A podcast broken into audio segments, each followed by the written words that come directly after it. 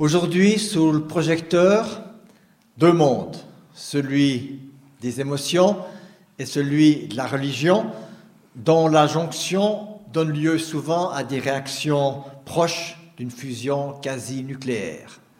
Ça chauffe souvent, ça chauffe. Pensez comme moi aux fous de Dieu, à ces fous de Dieu dont les récits de conversion ne laissent pas indifférents. Rappelez-vous la conversion de Claudel, par exemple. Pensons aussi à la vie de certains ermites, certains moines célèbres, aux effervescences des communautés charismatiques, aux guerres de religion, et dans l'actualité à la montée de l'islamisme. Et bien sûr, en sens inverse à ces réactions adverses à la religion, au cortège d'intolérance que l'on peut connaître. Eh bien, autant de mouvements, de, démarches, d'expressions humaines qui ne passent pas inaperçus et qui donnent parfois même le frisson.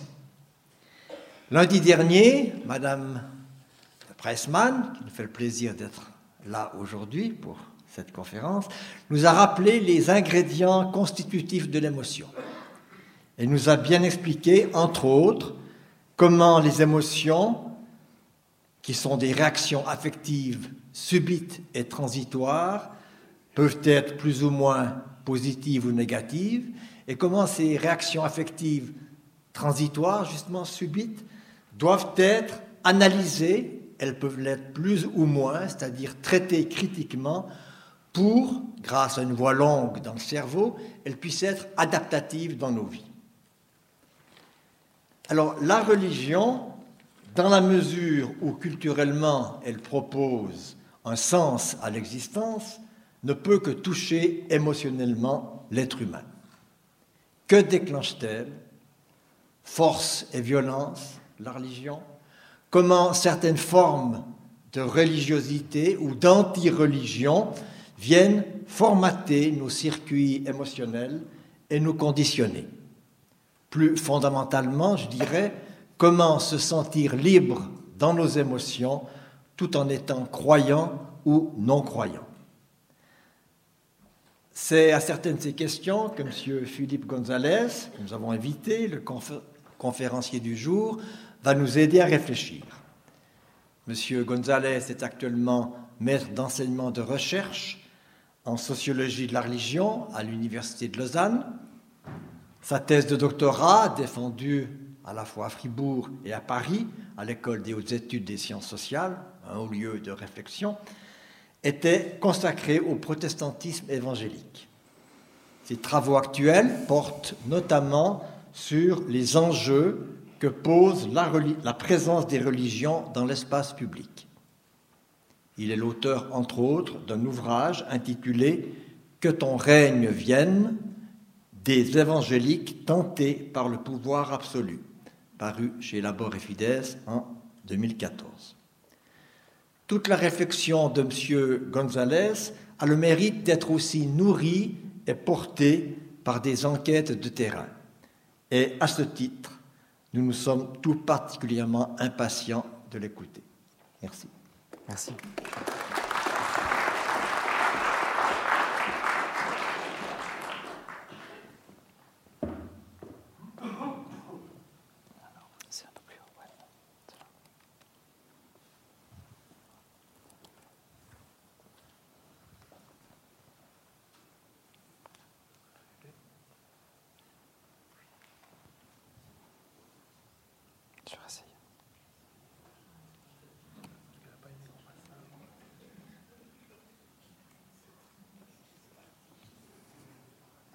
On est parti pour un quart d'heure.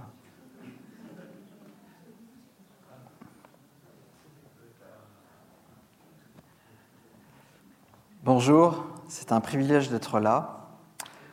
C'est un peu plus difficile qu'une salle de cours habituelle parce que généralement, lorsqu'on donne cours, il n'y a pas un ancien recteur dans la salle ou des collègues.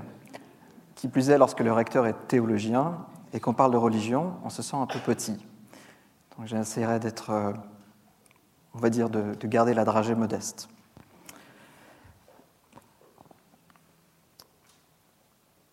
Je partirai de deux cas, deux cas sur lesquels j'ai travaillé, et je déclinerai deux émotions La première, celle de la joie, et je m'interrogerai sur la joie dans les mouvements évangéliques. Et je parlerai aussi de l'indignation, une indignation musulmane, et vous avez vu à chaque fois, j'ai mis un point d'interrogation en lien avec les caricatures de Charlie Hebdo et ce qui s'est passé en 2015. Deux cas qui nous aideront à penser le rôle des émotions en rapport avec la religion.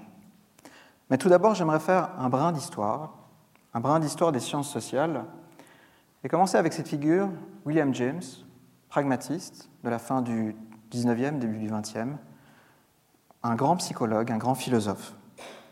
Et William James a écrit un livre important qui s'appelle Les formes variées ou les variétés de l'expérience religieuse. Dans cet ouvrage, James s'interroge sur le caractère énergétique de la religion. D'où vient-il que la religion nous donne cette énergie? L'une des théories de James, c'est qu'au moment de la conversion, différentes strates de la personnalité qui étaient dissociées vont se recombiner et faire jaillir un élan, une énergie qui vient des tréfonds de la psychologie. Quelques années plus tard, un auteur dont je me sens très proche, Émile Durkheim, fondateur de la sociologie française, va critiquer la thèse de James il va dire que nenni, la force de la religion, évidemment elle est émotionnelle, mais elle ne vient pas des fonds de la psyché, ce n'est pas la psychologie individuelle qui lui donne sa force, c'est le collectif. Et il le dit dans un ouvrage célèbre, qui est son dernier livre, Les formes élémentaires de la vie religieuse, dans lequel il avance, on ne voit que la société qui puisse exercer cette action dynamogénique Dynamogénique, un mot compliqué hein, pour dire simplement qui produit de l'énergie. Dynamogénique, qui caractérise la religion. Et ce que Durkheim a en tête lorsqu'il parle de l'énergie de la religion, c'est ce qu'il appelle l'effervescence collective. Donc ce n'est pas le coup d'émotion que je vivrai au moment de la conversion, mais c'est cet engouement que je peux ressentir au moment où je fais un avec la foule et avec le tribun qui l'anime. Et c'est exactement le cas que mobilise Durkheim pour parler de la force de la religion. Et voici ce qu'il va dire, qui est un passage important des formes élémentaires. Le fidèle qui a communié avec son Dieu n'est pas seulement un homme qui voit des vérités nouvelles que l'incroyant ignore, c'est un homme qui peut davantage. Donc la religion, source de force et par conséquent potentiellement source de violence.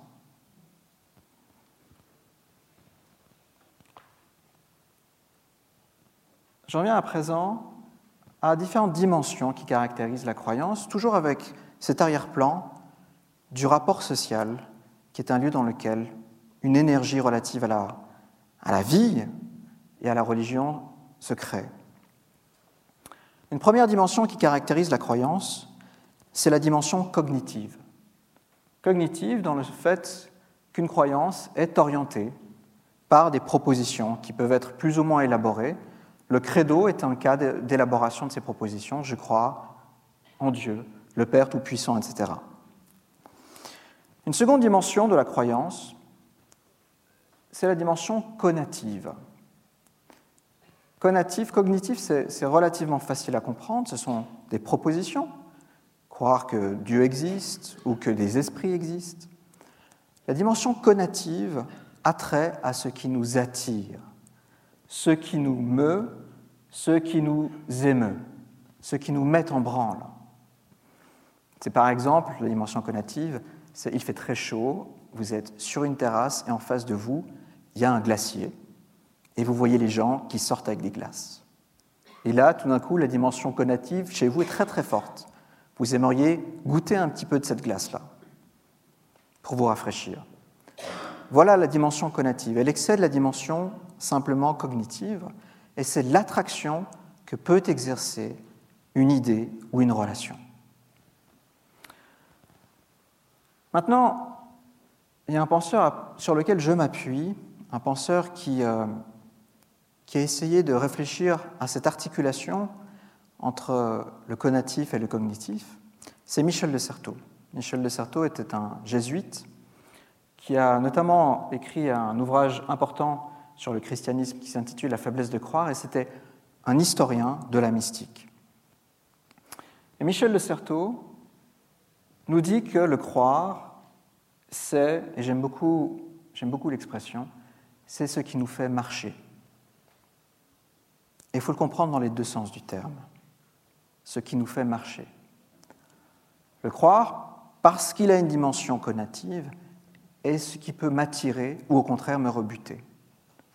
Mais si je suis croyant, je sais combien ma croyance est un moteur dans ma vie. Ça me fait avancer. Mais le croire, c'est aussi ce qui peut me faire marcher, dans le sens ce qui peut me rouler dans la farine, ce qui peut me faire, vous savez que comme dans ces dessins animés, c'est un exemple de De Certeau, vous avez le, le coyote qui court après euh, l'oiseau, et il se retrouve au-dessus de la falaise, l'oiseau est déjà descendu, et le coyote, il faut quelques secondes pour se rendre compte qu'il n'a plus de sol sous ses pieds. Eh bien, la religion, ça peut nous faire marcher de cette manière-là aussi. Le sol se dérobe sous nos pieds et on croit qu'on marche encore. Et on se rassure, on se berce de douces illusions. Et c'est ces deux dimensions qu'essaye de penser de Certeau, en s'interrogeant sur à quelles conditions croire me fait avancer ou au contraire me trompe. Il le dit autrement, il dit la pratique croyante instaure des possibles et est soumise à manipulation. Ce qui signale une chose importante, c'est qu'on ne croit jamais seul, on croit toujours en rapport à autrui. Et cela instaure une dimension sociale. Pour croire, il faut que je fasse confiance. Et faire confiance, c'est la dimension fiduciaire. Je dois me confier en autrui, ce qui implique toujours en fait un rapport social. Pourquoi un rapport social dans le croire? Tout d'abord parce que le croire est rarement immédiat. Il le devient, mais le croire est une affaire de différer dans le temps. Pensez à n'importe quelle tradition religieuse que nous connaissons. Prenons par exemple le bouddhisme. Le cas du bouddhisme est intéressant en Occident parce qu'on a tendance à réduire le bouddhisme à de la méditation pleine conscience et on pense qu'on peut pratiquer ça tout seul en allant acheter un bouquin à la FNAC. Or, Expliquez à un maître zen que vous faites de la méditation pleine conscience et dites-lui que c'est la même chose que ce qu'il pratique, et vous allez vous faire recevoir. Précisément ce qu'il manque dans une pratique de méditation de pleine conscience, c'est un rapport fondamental dans le bouddhisme. C'est celui de la symétrie entre le maître et le disciple. Vous intégrez dans une lignée de pratique dans laquelle vous êtes dépendant du maître. Donc, le croire implique un différé. Le fait qu'on reçoit une tradition et on la reçoit, par quelqu'un à qui l'on fait confiance. Une deuxième dimension, c'est que le croire implique aussi de la différence. Si on reçoit une tradition historique, ça veut dire que des gens ont cru par ailleurs et autrement. Ils n'ont pas toujours cru de la façon dont on croit. Donc la relation sociale qu'implique le croire est toujours un enjeu d'histoire, mais aussi, et c'est important, un enjeu d'articulation entre un discours et un corps. Reprenons l'exemple de la méditation. Cette méditation a été codifiée au travers des siècles. Le bouddhisme est parti d'Inde, a passé par la Chine, avant de, rejoindre le Japon et ensuite, aujourd'hui, de passer en Occident. Des pratiques ont été codifiées et elles se transmettent, les bouddhistes disent, d'esprit à esprit. En réalité, concrètement, de corps à corps. Apprendre à devenir un moine zen, c'est apprendre à discipliner son corps et son attention pour intégrer les pratiques qui ont été codifiées il y a des centaines d'années ailleurs. Donc c'est toujours l'articulation entre un discours et un corps, ou des corps. Et c'est également un rapport entre des institutions du sens, des propositions qui organisent le monde, qui organisent l'existence, et des institutions de pouvoir. Parce que sitôt que vous faites confiance à quelqu'un, vous avez intérêt à placer votre confiance dans la bonne personne.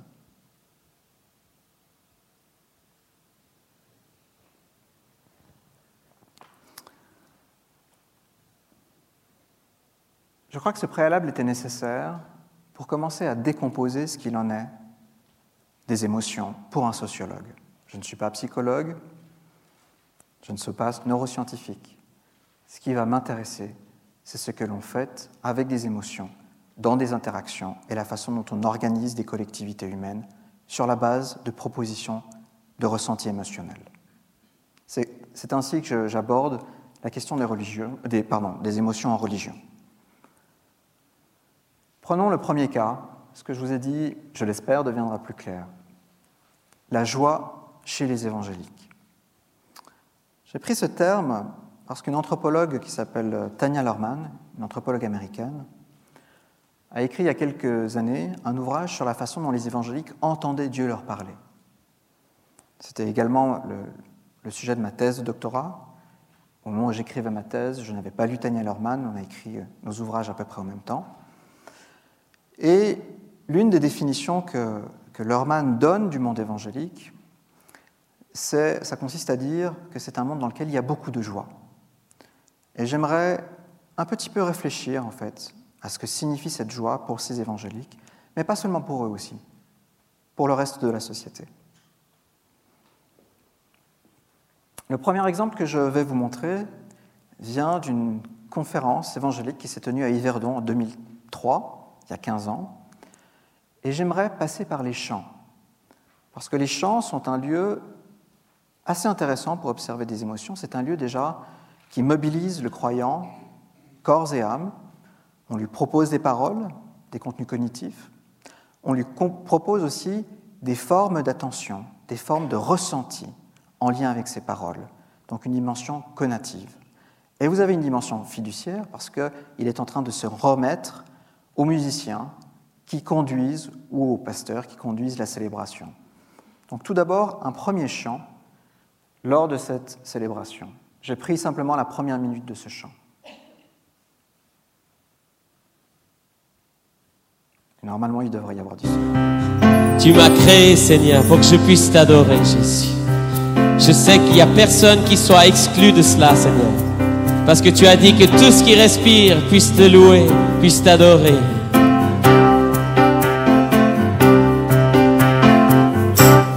Tu m'as choisi, je t'ai reçu, tu m'as aimé, je t'ai aimé, tu m'as donné, j'ai accepté ta vie.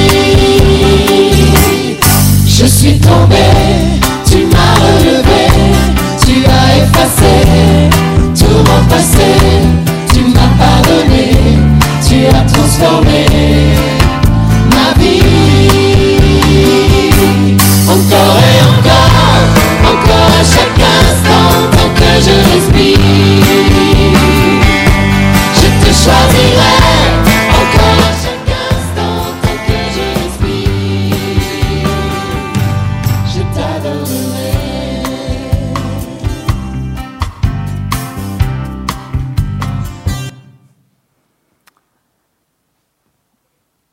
Les éléments qui sont à remarquer, c'est la façon dont les gens bougent dans la salle et interagissent avec le chant qui leur est proposé. Je ne sais pas si vous avez remarqué, mais les gens élèvent les mains et participent à quelque chose comme une proposition d'identification collective sur cet amour de Dieu. Un élément intéressant, si on se tourne vers les paroles du chant, c'est que ce chant est un chant d'amour. On pourrait absolument chanter ça, en fait, euh, en changeant quelques paroles, à la personne qu'on fréquente. Tu m'as choisi, je t'ai reçu. Tu m'as aimé, je t'ai aimé. Tu m'as donné, j'ai accepté ta vie. Je suis tombé, tu m'as relevé, tu as effacé tout mon passé, tu m'as pardonné. Sur la fin, on voit bien qu'on est dans une, relation de salut. Mais la première partie relève précisément d'une relation amoureuse, c'est-à-dire de quelque chose comme d'une érotique.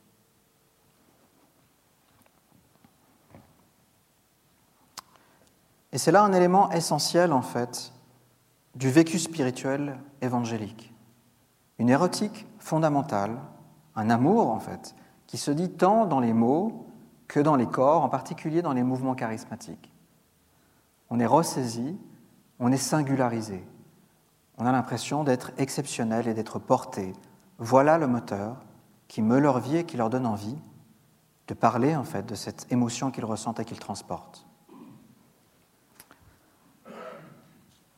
À cet égard, je me suis intéressé à la façon dont dans une communauté évangélique, ici c'est une église euh, genevoise, c'est l'église évangélique libre euh, de Genève, comment dans ce cadre-là, les gens disent être touchés par Dieu et entendre Dieu leur parler publiquement.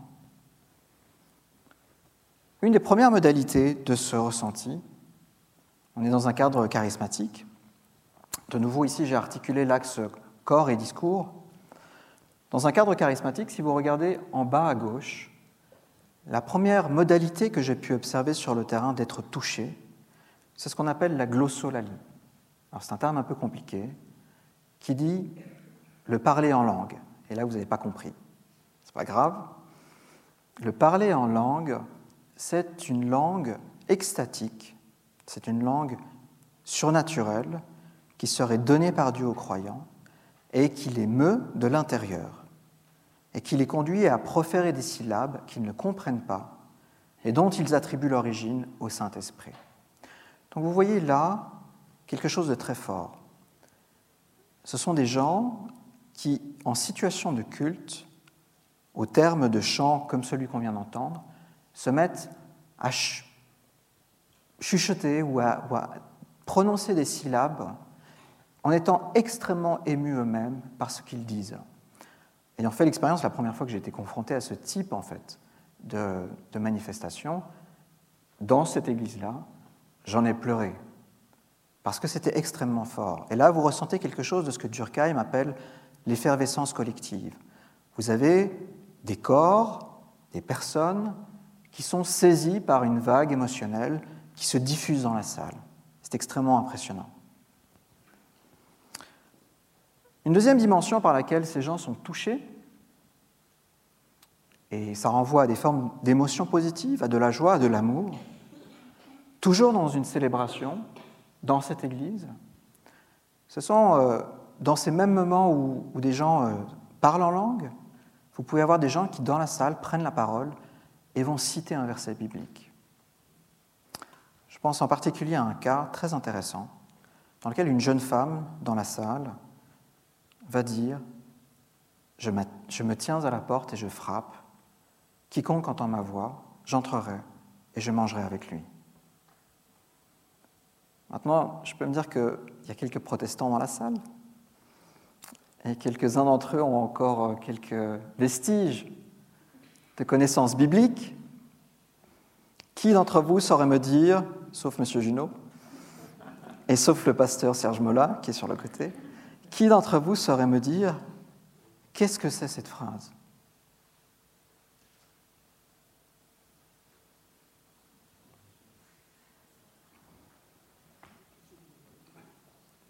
Je me tiens à la porte. Pardon? Allons-y.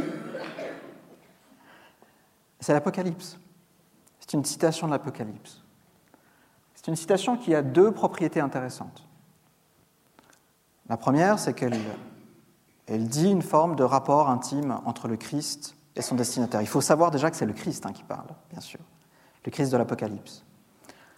La première dimension, c'est qu'elle dit une relation interpersonnelle, intime. C'est ce qu'on vient de voir, tu m'as aimé. La deuxième dimension qui est intéressante, c'est que c'est un discours apocalyptique. C'est un discours qui parle de la présence de Dieu qui revient alors qu'il est absent. Tout le discours religieux, en fait, sur l'amour est un discours qui tente de conjurer une absence. Et cette absence, en christianisme, renvoie à la fin de l'histoire, au moment où Dieu reviendra. Donc cette citation, au moment où elle est prononcée par cette jeune femme, dans l'Église, il n'y a pas besoin de décodeur. Tout le monde sait, en fait, quelle est cette citation. Mais au moment où elle le dit, remarquez une chose. Elle dit je me tiens à la porte. Elle dit je. Elle parle pour le Christ. C'est une invitation amoureuse à ce que le Christ soit présent. Donc Dieu se donne selon deux modalités jusqu'à présent. La glossolalie, il touche les corps, il les met en branle, en mouvement, et c'est la façon dont il témoigne de son amour, de sa présence en ce milieu-là. Et une deuxième dimension, il fait revivre un texte du passé. Un texte du passé se met à parler comme une interaction intime aujourd'hui et pointe vers la survenue de Dieu dans l'Église. Il est là.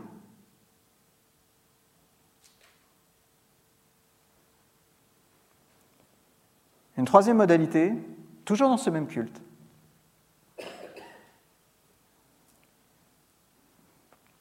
C'est une femme qui, depuis la galerie, au terme du culte, quasiment à la fin, on venait de chanter un chant qui disait Viens Esprit Saint, remplis-nous. Un chant très doux en fait. Ça a, été chanté pendant cinq minutes, une strophe unique, répétée pendant cinq minutes. Et au terme de ce chant, cette femme prend la parole, toujours depuis de la galerie, et elle dit Sens-tu mon esprit qui souffle sur toi? Sens-tu mon esprit qui souffle sur toi?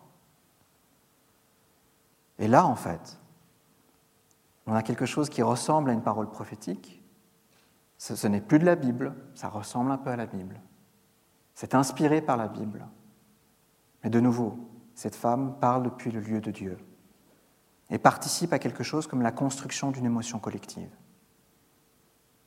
Alors évidemment, vous pourriez vous dire, tout ça, ce ne sont que foutaises on me fait marcher, on me roule dans la farine. Mais à partir du moment où vous dites cela, vous ne participez plus à la communion de ce groupe. Vous êtes en dehors. Donc, y adhérer, y faire confiance, se laisser toucher, c'est participer à l'émotion collective qui est en train de mettre en place ce groupe. Une dernière dimension, la révélation. Une parole prophétique. Et là, généralement, cette parole-là, elle est énoncée depuis l'estrade, derrière le micro. Les autres paroles peuvent être énoncées depuis, euh, l'estrade également, mais elles le sont généralement depuis la salle. Mais cette dernière parole dont je vais vous parler, elle est énoncée depuis le micro, depuis une position d'autorité, à la fois spatialement, mais généralement la personne qui l'énonce est un prophète ou un pasteur, quelqu'un reconnu comme tel. Et à nouveau, c'est une parole qui touche. Et cette parole, elle ressemble à ceci. De nouveau, quelque chose que j'ai observé sur le terrain. Vous avez un pasteur de passage, il vient de Belgique, et il est en train de prêcher, et tout d'un coup, il s'interrompt dans sa prédication, et il dit, Michel, le Seigneur est en train de me dire que jusqu'à présent, dans ta vie, c'était difficile. Mais il est avec toi, et ça va changer. La première fois que j'ai entendu une parole de cet ordre-là, j'ai vraiment pensé qu'on était en train de rouler ce monsieur dans la farine. Et puis à la fin du culte, je me suis approché de ce monsieur. Je n'ai pas osé l'aborder, mais je l'ai entendu parler avec un collègue. Et il a dit, j'ai été touché. Je ne le connais pas, il a parlé de moi. Et il m'a transmis quelque chose de la part de Dieu quatre modalités, quatre modalités par lesquelles cette expérience charismatique, évangélique, reçoit une forme de densité, est remplie à la fois par des propositions de sens, mais aussi par un toucher, par une relation interpersonnelle avec l'invisible. Ça pose plein de questions, on va y revenir, ne vous inquiétez pas. Mais d'abord, je voulais vous déplier ces quatre formes, en fait, d'entendre Dieu parler collectivement chez les évangéliques. J'en viens maintenant à une modalité pour ressaisir les émotions en tant que sociologue. Qu'est-ce qui va m'intéresser? Je vous ai parlé de la dimension cognitive. Ce qui va m'intéresser, ce sont les mots qui sont choisis. Comment ces mots vont orienter l'attention des personnes. et comment ces mots vont venir qualifier une émotion, lui donner une valeur, la valoriser, ou au contraire l'escamoter. Dans les émotions, vous avez également une dimension dramaturgique, une dimension de représentation. Je ne sais pas si vous faites attention, mais récemment, je passais à côté d'un enterrement. J'étais à Fribourg. Et j'étais euh, près de l'église Saint-Paul, pour ceux qui connaissent euh, un petit peu Fribourg. C'est une assez grande église. Il y avait un enterrement. Et puis, il y avait tellement de monde, en fait, que ça débordait depuis l'église jusque sur le trottoir. Et les gens qui étaient très loin de l'entrée, mais qui quand même assistaient à la cérémonie, j'en ai vu certains qui riaient en fait. Et je me suis dit, tiens, on peut rire à un enterrement. Évidemment, si, lorsque je tournais la tête en direction de la porte, à mesure que je voyais l'intérieur de l'église, les gens étaient plus attentifs, plus concentrés ou tristes. Donc vous voyez qu'il y a une, gamme d'émotions qui peut se distribuer dans un enterrement et qui correspond au lieu où on se trouve et à la façon dont on se sent librement la possibilité d'exprimer tel ou tel type d'émotion. Mais si les personnes qui riaient sur le trottoir s'étaient trouvées juste devant le cercueil, elles auraient passé un mauvais quart d'heure après l'enterrement. Qui montre un élément, c'est que dans une émotion, il y a toujours une part d'expression publique, ce qu'il faut contrôler, l'émotion qui est attendue, une dernière dimension qui est importante, c'est que toute interaction, lorsqu'elle suscite des émotions, lorsqu'elle appelle les émotions, constitue quelque chose comme un premier tour de parole qui en attend un second.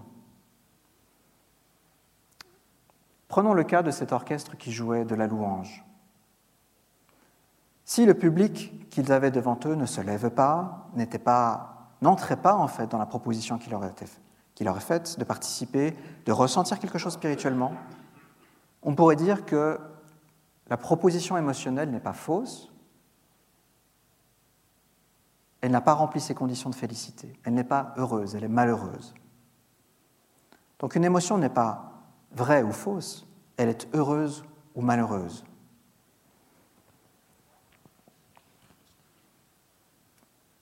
Ce qui renvoie à un élément important, c'est que socialement, une émotion est toujours soumise à deux éléments. À la fois une règle de cadrage et une règle émotionnelle. La règle de cadrage, c'est la situation d'enterrement, ou c'est la situation de louange, de célébration dans une église. Et on attend de vous l'attitude et l'émotion qui convient. La règle émotionnelle, c'est si, oui ou non, vous manifestez cette bonne attitude, cette bonne émotion. Passons maintenant à mon second exemple. Il est toujours tiré de la même célébration que nous avons vue tout à l'heure, cette célébration à Yverdon en 2003. C'est un autre chant sur lequel j'aimerais attirer votre attention.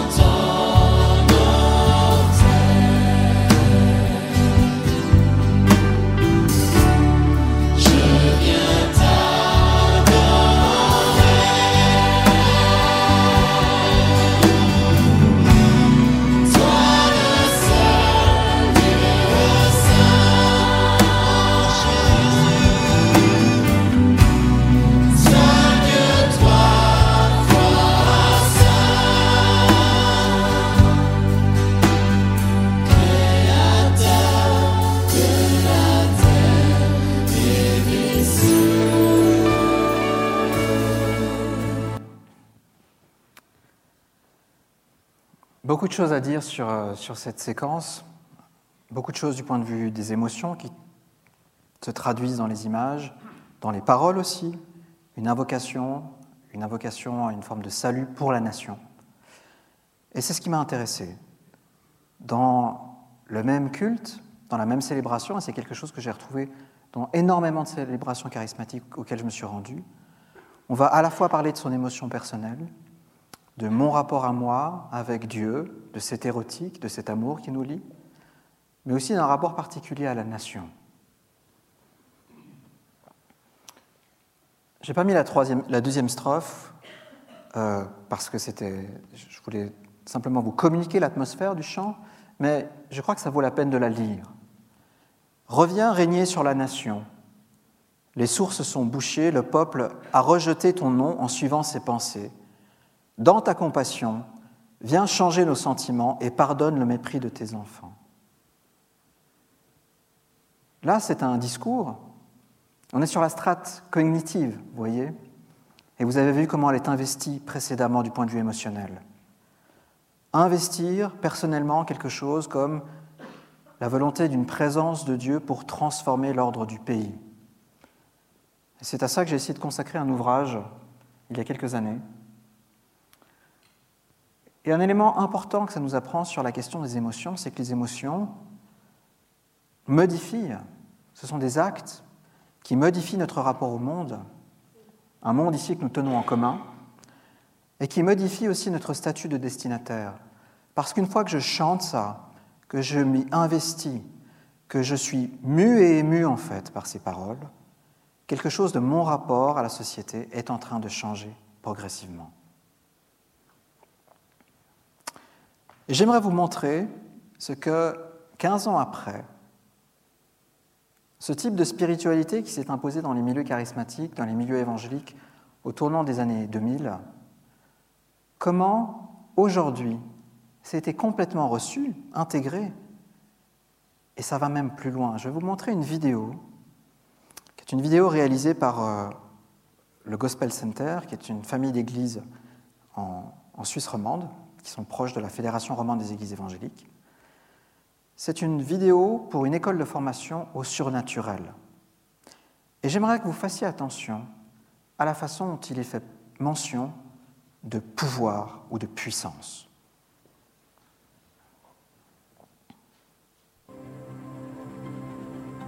Dans toute la Bible, de la Genèse à l'Apocalypse, Dieu se manifeste et se révèle comme un Dieu du surnaturel. Et chacun d'entre nous a été créé d'une façon unique avec un appel spécifique comme un ambassadeur du ciel sur cette terre. La saison 2 de l'école du surnaturel a été créée afin de voir une génération d'hommes et de femmes qui ont faim et soif de la présence de Dieu pour impacter leur famille. Une génération qui se lève afin d'amener la gloire de Dieu dans toutes les sphères de la société en exerçant leur autorité. Aujourd'hui, le Saint-Esprit a commencé quelque chose de nouveau. Nous sommes à l'aube d'une nouvelle réforme, d'une nouvelle renaissance et d'un nouveau réveil.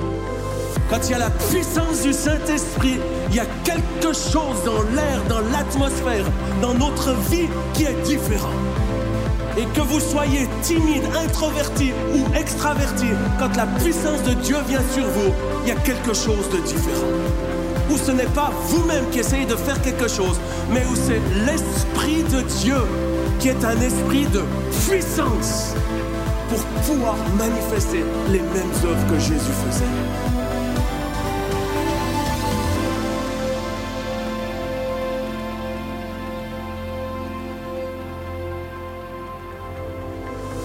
Durant cette deuxième saison, des orateurs nationaux ou internationaux nous emmèneront dans de nouveaux horizons afin d'aller encore plus loin dans le surnaturel. Nous vivrons des temps d'enseignement et d'activation au travers de nombreux thèmes tels que dépasser les limites du naturel, connecter le monde spirituel au monde naturel, s'aligner sur les sons du ciel, la puissance de multiplication, apprendre à couler dans le fleuve du Saint-Esprit, opérer dans l'esprit en impactant le monde physique, amener par la prière les réalités du ciel sur la terre, être un thermostat au lieu d'un thermomètre, être une voix et non pas un écho là où Dieu t'a placé, être un leader avec une paix surnaturelle, une joie communicative pour ouvrir des portes fermées.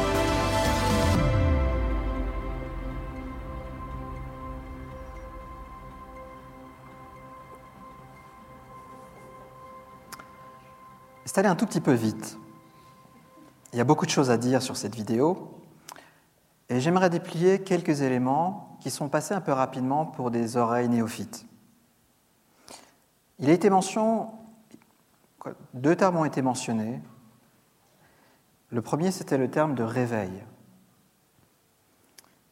Le réveil, c'est l'idée chez les évangéliques qu'on va produire une conversion de masse dans la société et que cette conversion de masse va changer la société. Le message de l'évangile va tellement se diffuser dans une conception évangélique que on verra auprès de la population les changements moraux et spirituels qui impliquent le fait de vivre comme des chrétiens évangéliques. Ça, c'est la première idée. Cette idée, c'est une idée qui, euh, qui circule depuis quelques siècles, mais qui est régulièrement réactivée dans les milieux évangéliques. Et ici, vous avez une célébration d'un groupe qui s'appelle Prière pour la Suisse, qui chaque année, le 1er août, organise des énormes rassemblements de, louanges et de prières pour le salut de la nation. Et ici, vous voyez le type de chant qu'ils chantent. Je prie pour mon pays, pour tous ses habitants, je prie pour mon pays, pour ses enfants, que ta gloire vienne, que ton esprit descende dès maintenant. Alors, moi-même, je suis chrétien, moi, ça ne me dérange pas qu'on dise qu'il faut prier pour le pays. J'y vois pas d'inconvénient. Par contre, il y a certaines façons de prier qui laissent plus ou moins de place, en fait, aux gens qui ne sont pas chrétiens, qui sont athées, qui sont d'autres confessions. Ce qui nous conduit à un second terme, le terme de réforme, qui était aussi dans la vidéo. Et là, ça devient un peu moins drôle. L'idée, ce n'est pas simplement de diffuser le message de l'Évangile de proche en proche, l'idée, c'est d'envoyer des personnes dans les lieux de pouvoir dans la société pour qu'ils décrètent que les règles de la société sont des règles chrétiennes. Donc si vous êtes juif, musulman, athée, bouddhiste, ce n'est pas vos règles en fait qu'on mettra dans la constitution suisse. C'est ça le projet. C'est toujours la même célébration que je vous montrais tout à l'heure. Et ici, vous avez à la tribune le président de la section genevoise du Parti évangélique, qui est en train de conduire la louange et la prière, en particulier dans ce moment où il s'agit de prier pour que des politiciens évangéliques se lèvent et investissent l'espace public.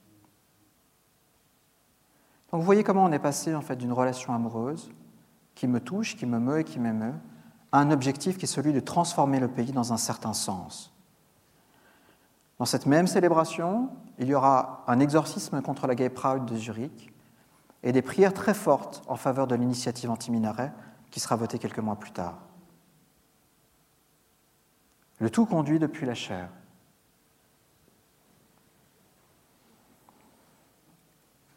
Voici l'horizon, en fait, que décline cette forme de mobilisation, de passion religieuse, de passion spirituelle, qui, au départ, en fait, sont compréhensibles, mais qui, déclinées, ressaisies, en fait, dans un certain horizon théologique et politique, deviennent inquiétantes. Jésus-Christ, notre roi, vous voyez la confusion ici, ce qu'on a, c'est une représentation de la Suisse avec un symbole qui est celui de la croix chrétienne, qui est devenu le label de qualité de la Suisse. La question qu'on peut se poser, c'est, une fois que Jésus-Christ est notre roi, où est passée la démocratie?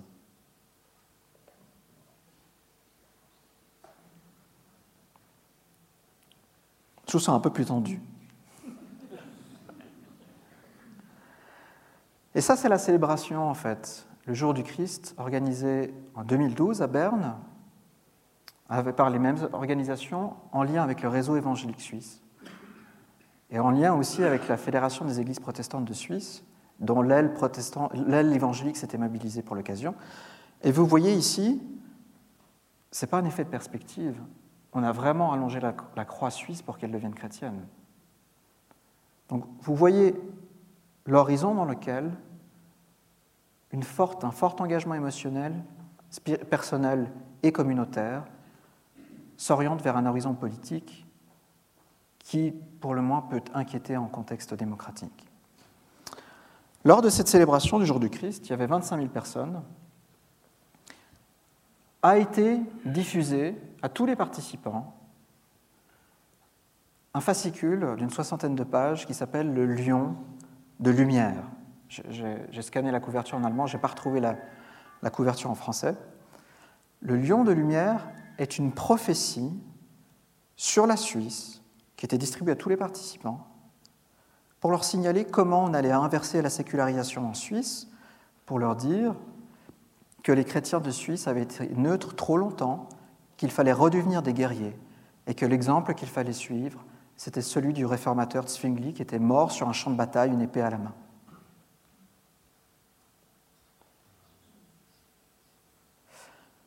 Revenons au début de ma conférence. Je vous ai dit qu'il y avait trois dimensions, en fait, dans la foi. La dimension cognitive, ce sont les idées qui me sont proposées, les propositions. La dimension cognitive, c'est ce qui m'attire, ce qui me mobilise, ce qui me met en branle. Et la, dimension fiduciaire. Ici, l'idée qui est proposée, c'est une idée de nation chrétienne, intolérante. Vous voyez comment tout ce qui été vécu sur le plan émotionnel par la louange est capté, en fait, ici, pour investir des propositions d'action qui sont des propositions relativement problématiques et qui mériteraient d'être débattues entre théologiens et entre fidèles, bien évidemment. Mais surtout, si on revient à la dimension fiduciaire, ici, nous avons des institutions qui prétendent représenter les évangéliques en Suisse, qui sont celles qui vont diffuser ce genre de message. Et vous avez la dimension fiduciaire, à qui je fais confiance lorsque je m'en remets pour ce qui meut et émeut ma vie C'est la question fondamentale. Ce qui est intéressant, c'est qu'un pasteur évangélique, qui est un professeur de théologie à l'Institut Emmaüs, s'est indigné, s'est indigné de ce traité. Et il a écrit S'agit-il de nationalisme chrétien? Et sa réponse est oui.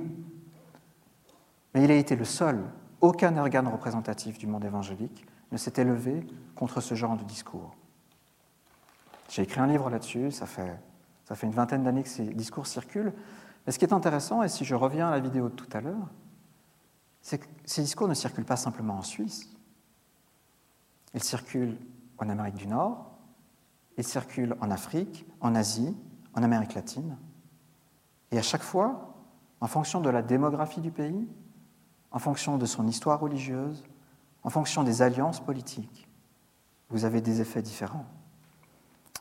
Et si vous restez jusqu'à la fin de la conférence, il y aura une petite surprise concernant la politique américaine.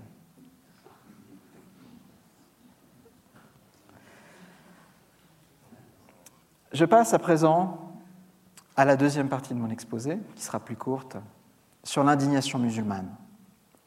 De nouveau, j'ai mis le terme j'ai mis un, point d'interrogation après le titre, parce que ce, ce point d'interrogation me semble de mise. À chaque fois, il s'agit de discerner cette émotion. Ce que j'ai essayé de faire avec une de mes collègues, Laurence Kaufmann, ça a été de suivre la trajectoire d'un énoncé émotionnel dans l'espace public et de voir comment il était reçu. C'est exactement ce que je vous disais tout à l'heure. Il y a toujours des propositions d'émotions et ces propositions sont reçues ou pas. On a en tête ce qui est, arrivé en janvier 2015, les attentats euh, à Charlie Hebdo et ensuite à l'Hypercacher. Et on se souvient aussi de cette première une après les attentats. Une qui a été présentée dans une conférence de presse par son dessinateur, Louz.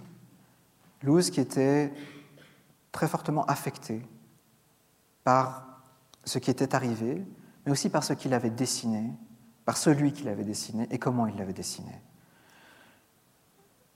J'aimerais vous montrer ici la façon dont deux médias anglophones, le Guardian et le New York Times, ont ressaisi cette proposition de Louz.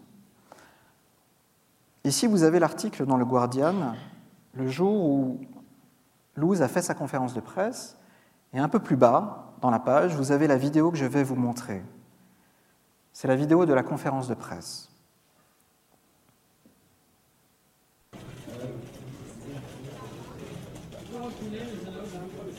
Qui leur un micro Ah, les téléphones là.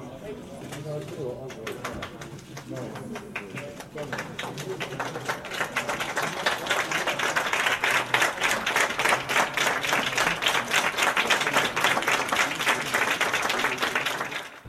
que nous, on est surtout des dessinateurs qui aiment bien, qui aimons bien dessiner des petits bonhommes, comme quand on est gamin.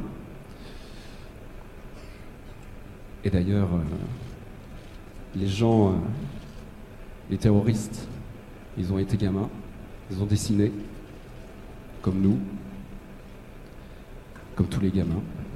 Donc il y a un moment donné où ils ont perdu leur humour, où ils ont perdu peut-être une espèce euh, d'âme d'enfant qui permet de regarder le monde avec un peu de distance. Parce que c'est ça Charlie, c'est regarder le monde aussi avec un peu de distance. Et puis il n'y avait plus que ce jus-là, il n'y avait plus que cette idée de dessiner Mahomet. Je suis Charlie. Et je l'ai regardé, il était en train de pleurer.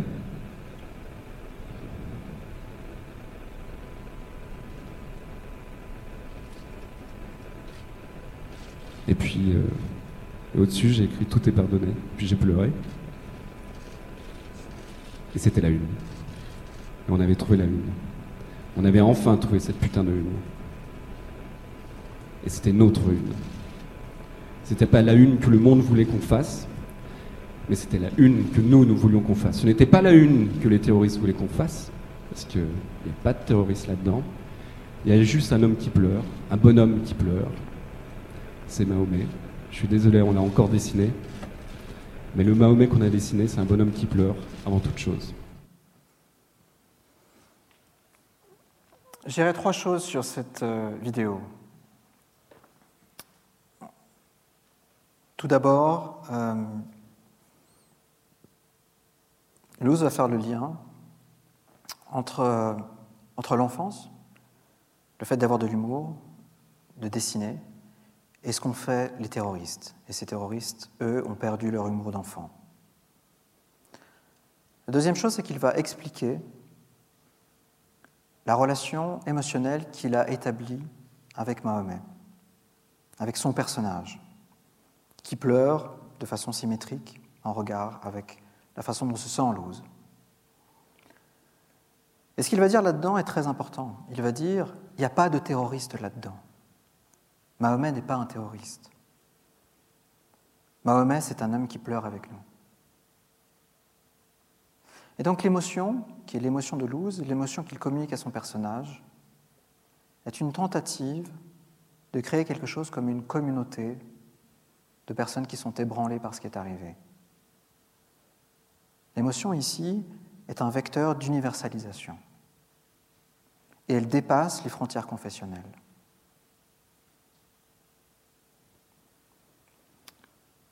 Qui me permet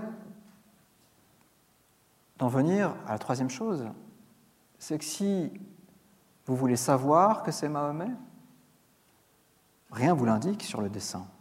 Ça pourrait être Is no good. C'est Luz qui vous dit que c'est Mahomet.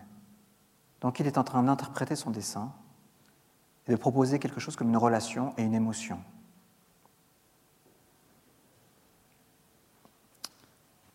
J'en viens rapidement à la façon dont ces deux journaux dont j'ai parlé, le Guardian et le New York Times, ont reçu la proposition de Luz.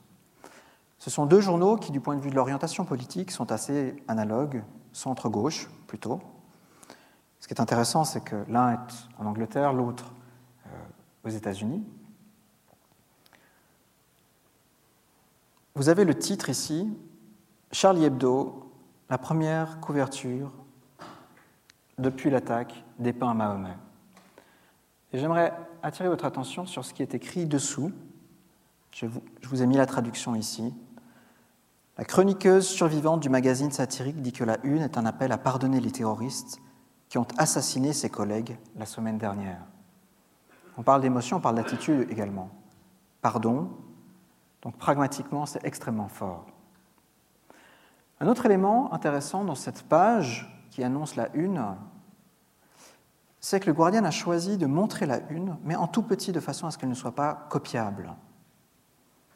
Elle est en bas de la page, il faut descendre. Et en tête de page, le journal va mettre ceci. Attention, cet article contient l'image de la une du magazine qui peut offenser certaines personnes. Remarquez une chose ici.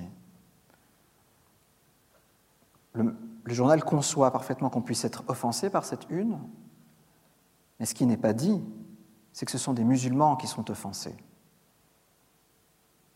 Le fait d'être offensé par cette une n'est pas une propriété du fait d'être musulman.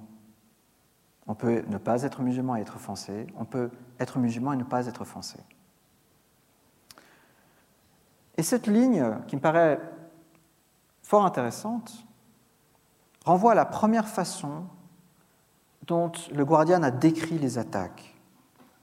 C'était le 7 janvier, et le Guardian écrit Charlie Hebdo, une histoire de défi et de colère fondamentaliste. Les gens qui sont offensés, en fait, ont de fortes chances d'être des fondamentalistes, pas des musulmans. Regardez maintenant la façon dont le New York Times, lui, a cadré la réception de ce que proposait Luz. C'est plutôt la confrontation. Le titre indique un Charlie Hebdo provocateur met Mahomet en une et suscite davantage de menaces. Vous voyez, Charlie Hebdo, ce sont les provocateurs. Et d'une certaine manière, le sous-entendu, c'est ils ont reçu ce qu'ils méritaient. La semaine passée, j'enseignais à Paris à l'école des hautes études en sciences sociales, et je peux vous assurer que c'est le discours que j'avais de la part de mes étudiants en master. Ils ont reçu ce qu'ils méritaient. On n'a pas dessiné Dieu ni Mahomet. Mais du coup, en faisant cela, ce que le New York Times est en train de défaire, c'est l'acte émotionnel de Luz. Ici, cet acte émotionnel est présenté comme un acte de provocation. Et si vous ne pensez pas que la personne qui vous demande pardon est de bonne foi, il est clair en fait que vous n'allez pas accepter son pardon. Premier élément, ce qui est détruit, c'est la recevabilité de l'émotion que propose Luz. Et la deuxième chose, en fait, qui est détruite, regardez bien, ça c'est le premier article du New York Times suite aux attentats. Et voilà ce qu'il est écrit. Avec ses dessins, l'hebdomadaire français a un historique de provocation suscitant la colère des musulmans. Ici, si vous êtes musulman, vous êtes prié de vous indigner lorsque vous voyez une couverture de Charlie Hebdo. Voici l'émotion qui est attendue des musulmans par le New York Times. Maintenant, la question à se poser, c'est qui, au sein de l'islam, qui est indigné par la représentation du prophète? Vous savez qu'il y a une longue histoire d'iconographie du prophète. Une très longue histoire. J'aurais pu vous montrer des images perses ici. Si vous allez aujourd'hui à Téhéran, sur le marché, vous pourrez acheter des posters du prophète. Aucun problème. Il est adolescent, mais c'est quand même le prophète. Qui sont les personnes qui sont intéressées par le fait que tous les musulmans doivent être indignés lorsqu'ils voient une représentation du prophète?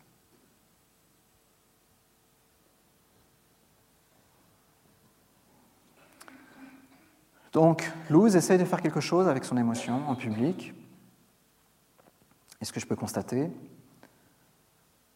c'est que les institutions médiatiques, les médiateurs dans notre société, lui laissent plus ou moins en fait de l'attitude.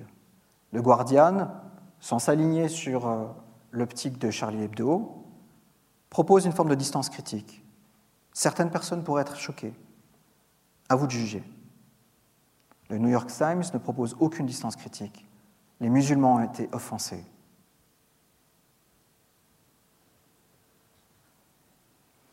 J'en viens à la conclusion. Je vous avais promis une petite surprise.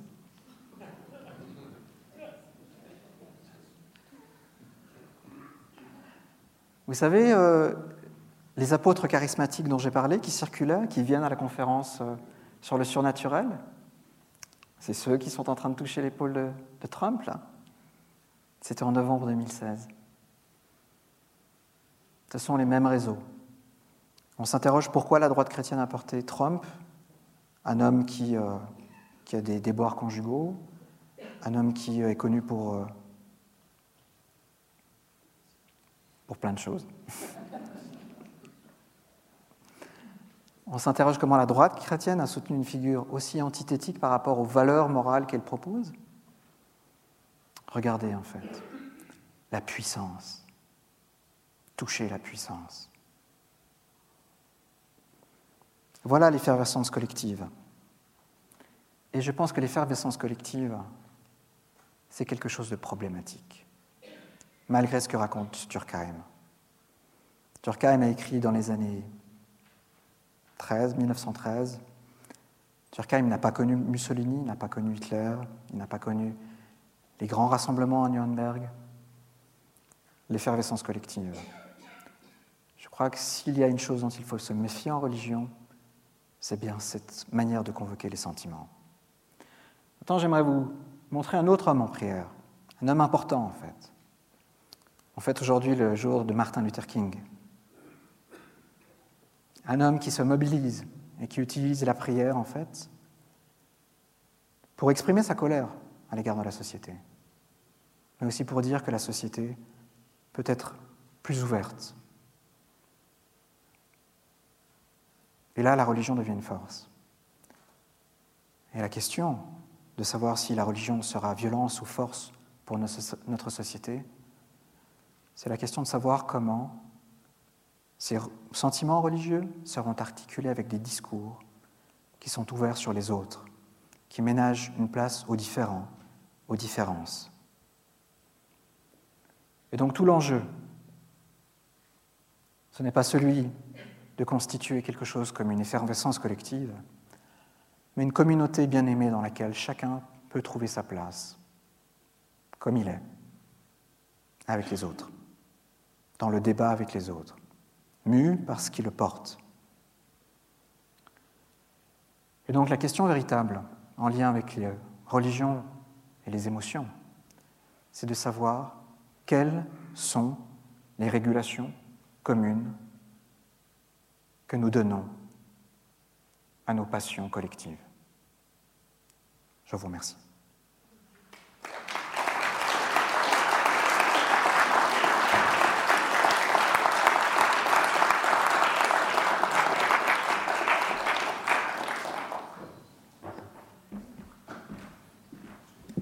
Admirable, Monsieur Gonzalez. Je ne sais pas si je parle sur le coup de l'émotion, mais je vous félicite pour cette brillante exposé. Brillant, c'est pas un mot facile.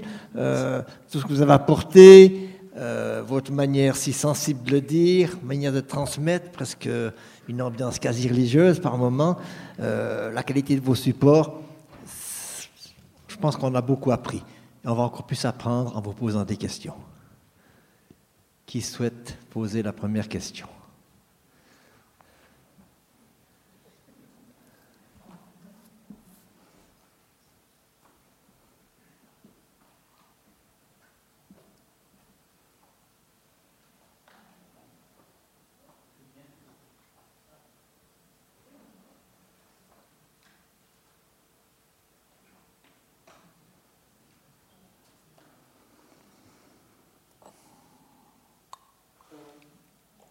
Allô? Oui, monsieur, merci pour votre euh, exposé clair. Je voulais vous demander, est-ce qu'on a déjà fait des analyses entre le discours de l'extrême droite et ce que vous avez proposé à propos de l'Église évangélique? Alors, tout d'abord, ce que je dois dire, je vous remercie pour votre question.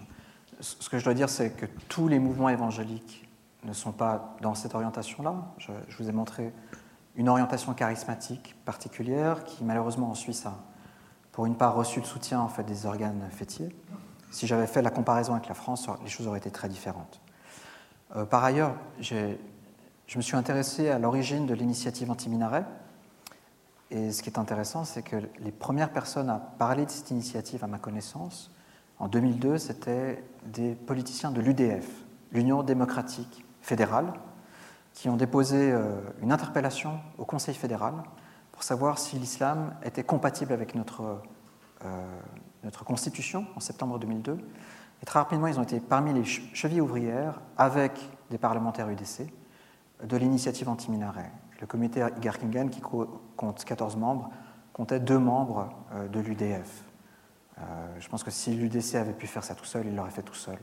Et on voit bien qu'au moment de l'initiative anti-minaret, l'UDC était très embêté en fait. hein. La section zurichoise ne savait pas vraiment quoi faire de cette initiative.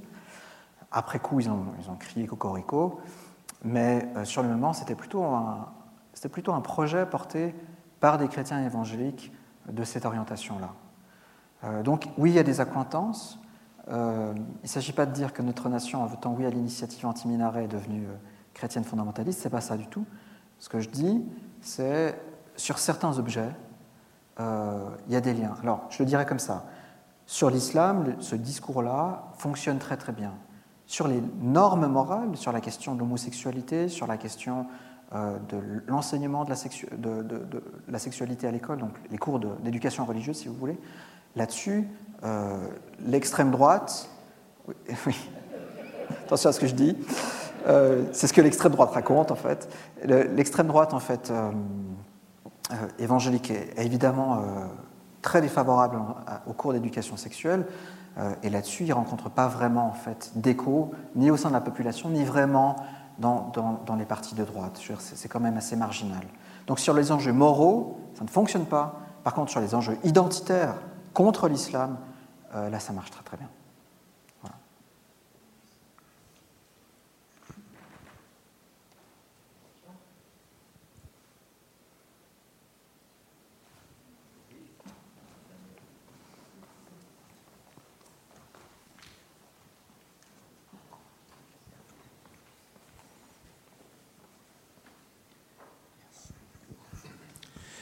Voilà, c'est difficile de poser une bonne question, mais je vais quand même euh, la, poser. À savoir, euh, vous avez montré cette effervescence collective qui est suscitée par euh, des émotions. Maintenant, euh, quelles sont les caractéristiques des personnes qui vont être susceptibles, autrement dit, qui vont être les premières, premiers adeptes? Parce que quand on, on- on regarde, par exemple, que ce soit du côté des mouvements évangéliques, c'est pas tout à fait le même terreau que, par exemple, s'il s'agit de, de l'islam. Oui, merci. Euh, c'est une question extrêmement intéressante. Vous la posez, du coup, ça me donne à réfléchir, vraiment. Euh, J'aurais tendance à dire la première chose, c'est que la dimension fiduciaire dont j'ai parlé, c'est le fait d'être inscrit dans un groupe et de faire confiance à autrui, fonctionne très fort dans les milieux évangéliques parce que ce sont des milieux qui recrutent principalement euh, au sein des familles. C'est-à-dire que vous, généralement, vous tombez dedans, vous naissez dedans. Donc ce sont, ce sont des communautés qui ont des très forts liens. Euh, les, chercheurs estiment que les gens qui se sont convertis à l'évangélisme de l'extérieur, ça représente à peu près 15 à 20% des évangéliques. Donc c'est beaucoup une reproduction interne. Ça, c'est le premier élément. Euh, ce qui n'empêche pas les évangéliques d'être des gens qui sont très mobilisés. hein. Euh, je pense que le lien qu'il pourrait y avoir avec l'islam, c'est qu'on a affaire à des groupes qui se savent minoritaires euh, ici dans nos sociétés. Ça, ça pourrait être un des liens. Et qui, dans une certaine mesure, pâtissent de quelque chose qui pourrait être comme une forme de, discrimination ressentie ou réelle. Donc je, dirais que, alors je ne vais pas parler de caractéristiques psychologiques, hein, je parlerai d'abord, en tant que sociologue, de caractéristiques sociales en fait. Euh, maintenant, ce qui me paraît intéressant, c'est que c'est, en tout cas dans notre démocratie, des discours qui peuvent être circulés dans ces réseaux-là, peuvent avoir un écho en fait dans l'espace public pour des raisons très différentes. Si on était aux États-Unis, les évangéliques, c'est entre 25 et 30% de la population. Les évangéliques blancs, c'est 82 de l'électorat de, de- de Donald Trump. Là, vous voyez en fait qu'il y a un impact très très fort sur l'ensemble de la société. Voilà. Quand bien même les dynamiques restent les mêmes, c'est surtout du recrutement familial. Donc la- l'accroissement du monde évangélique euh, dans les pays sécularisés euh, d'Occident, c'est- lié au taux de natalité ou à la migration.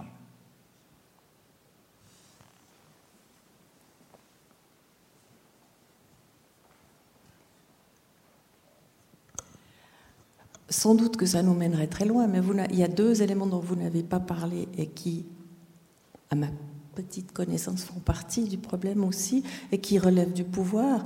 C'est la question économique. Euh, D'une part, je n'arrive pas à me souvenir du nom du photographe qui avait œuvré au sein d'une communauté évangélique et dont le livre a été à Zurich, oui, et dont le livre a été interdit. Christian Lutz. Christian Lutz, voilà, exactement. Et euh, puis l'autre, je me souviens plus là, je t'ai dit non. Ça me reviendra. Allons-y déjà. Vous avez parfaitement raison. La, question économique est centrale. Euh, je ne l'ai pas abordée euh, parce que je, je me concentrais sur les émotions, mais quelques mots importants.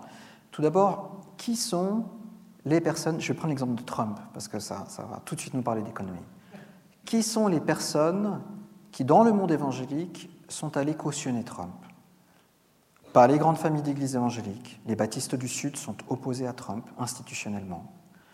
Euh, pas le- le- l'équivalent du réseau évangélique américain, euh, la NAE, c'est pas eux.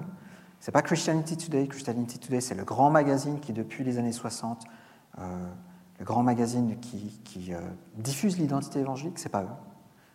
Toutes ces instances étaient opposées à Trump. Qui sont les personnes qui sont allées chercher Trump? Ce sont les apôtres de ce qu'on appelle l'évangile de la prospérité.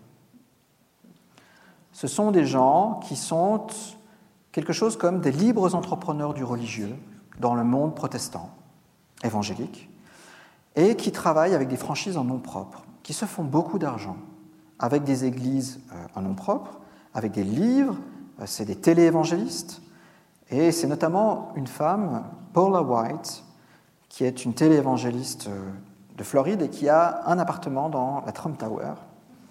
Et c'est elle qui a fait la connexion entre ces apôtres charismatiques et Trump. Et d'ailleurs, Paula White a été la première femme dans l'histoire américaine à prier lors d'une cérémonie d'investiture d'un président américain.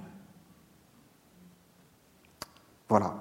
Et donc, les gens qui viennent, par exemple, à Oron euh, pour l'école du surnaturel, ce sont des entrepreneurs du religieux, ce ne sont pas des théologiens qui sont liés à des institutions ecclésiales et qui sont euh, des institutions ecclésiales qui fonctionnent selon une modalité plus ou moins démocratique, avec une forme de régulation théologique. C'est pas ça en fait.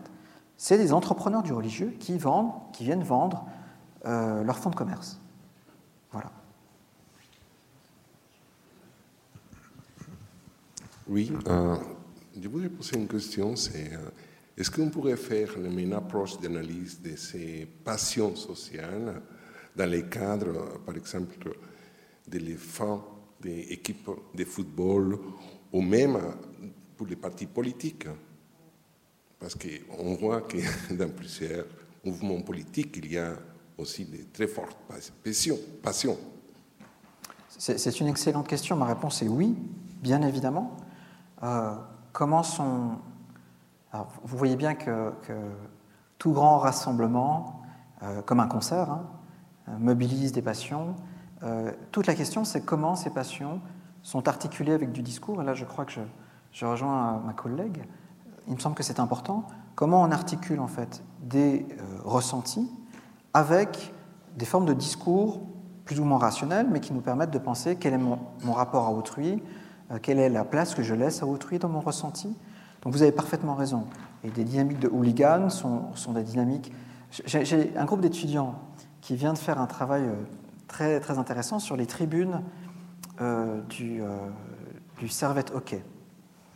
Euh, et il montre en fait, suivant dans quelle tribune vous vous trouvez, si vous êtes chez l'Ultra ou dans la tribune centrale, où c'est plutôt des pères de famille avec leurs enfants, etc., il, montre que le ressenti, la manière de vivre le match de hockey est extrêmement différente en lien avec votre positionnement et donc en lien avec le groupe auquel vous vous affiliez. Voilà. Merci. J'ai été frappé, choqué, comme beaucoup peut-être d'entre nous, par les chants où on mêlait allègrement euh, le, nationalisme avec Dieu.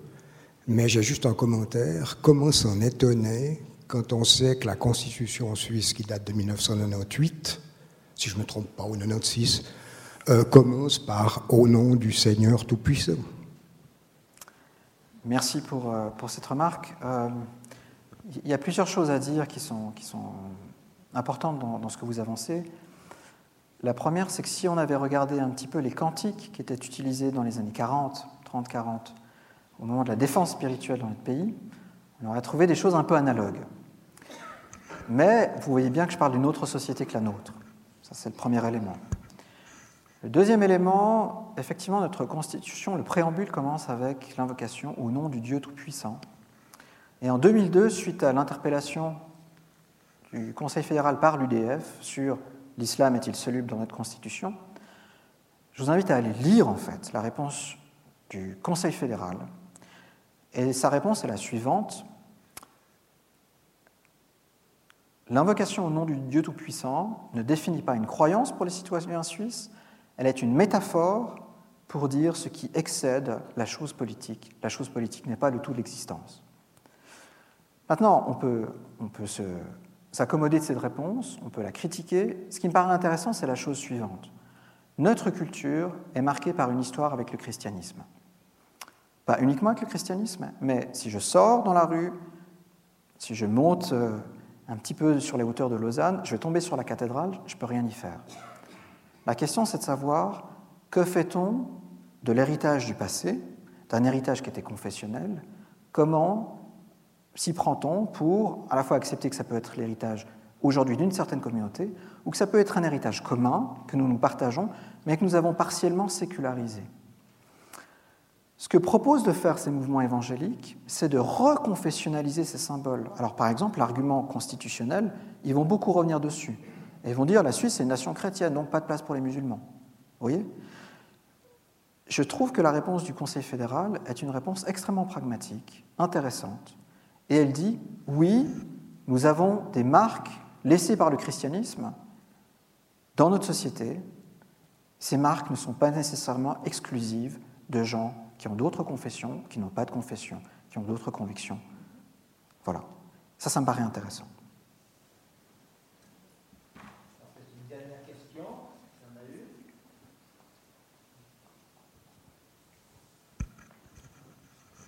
On reproche beaucoup à l'Église euh, protestante de manquer de passion, finalement. Est-ce que la religion n'est pas forcément un jeu de passion collective qu'il s'agit de diriger? Est-ce qu'on peut imaginer une religion sans passion collective? Je pense que vous avez, tout à fait raison. Euh, je pense qu'un élément qui manque au protestantisme réformé, c'est euh, toute la partie qui constitue un protestant depuis la base du cerveau jusqu'au pied. Euh, oui, oui, je pense qu'un élément important que montrent les mouvements charismatiques, c'est que euh, le corps fait partie de la spiritualité, les émotions font partie de la spiritualité. Tout l'enjeu, c'est comment les réarticuler avec euh, la raison, la rationalité. Et, je dirais même, les émotions sont une part de notre rationalité. Nous jugeons par nos émotions. Nous, ensuite, est-ce que c'est toujours bon de juger sur à la première réaction, à la première émotion? Est-ce qu'on peut discuter de ça? Voilà, c'est cette articulation qui me paraît intéressante. Donc si peut-être il fallait garder quelque chose aujourd'hui de la question de, ce que j'ai tenté de vous présenter, c'est que oui, la religion nous engage corps et âme, corps, euh, et à moins, je doute qu'il y ait quelque chose comme une religion viable. Voilà.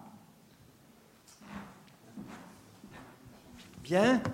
Donc cette série a été intitulée Sous le coup de l'émotion, et il me semble que plus on avance, on pourrait la réintituler à l'école du discernement des émotions. Euh, je crois que M. Gonzalez nous a aidés à aller de l'avant et je le remercie beaucoup encore une fois pour euh, la rigueur de sa pensée, sa pensée documentée et tout ce qu'elle peut nous apporter. Fois, merci. Merci beaucoup.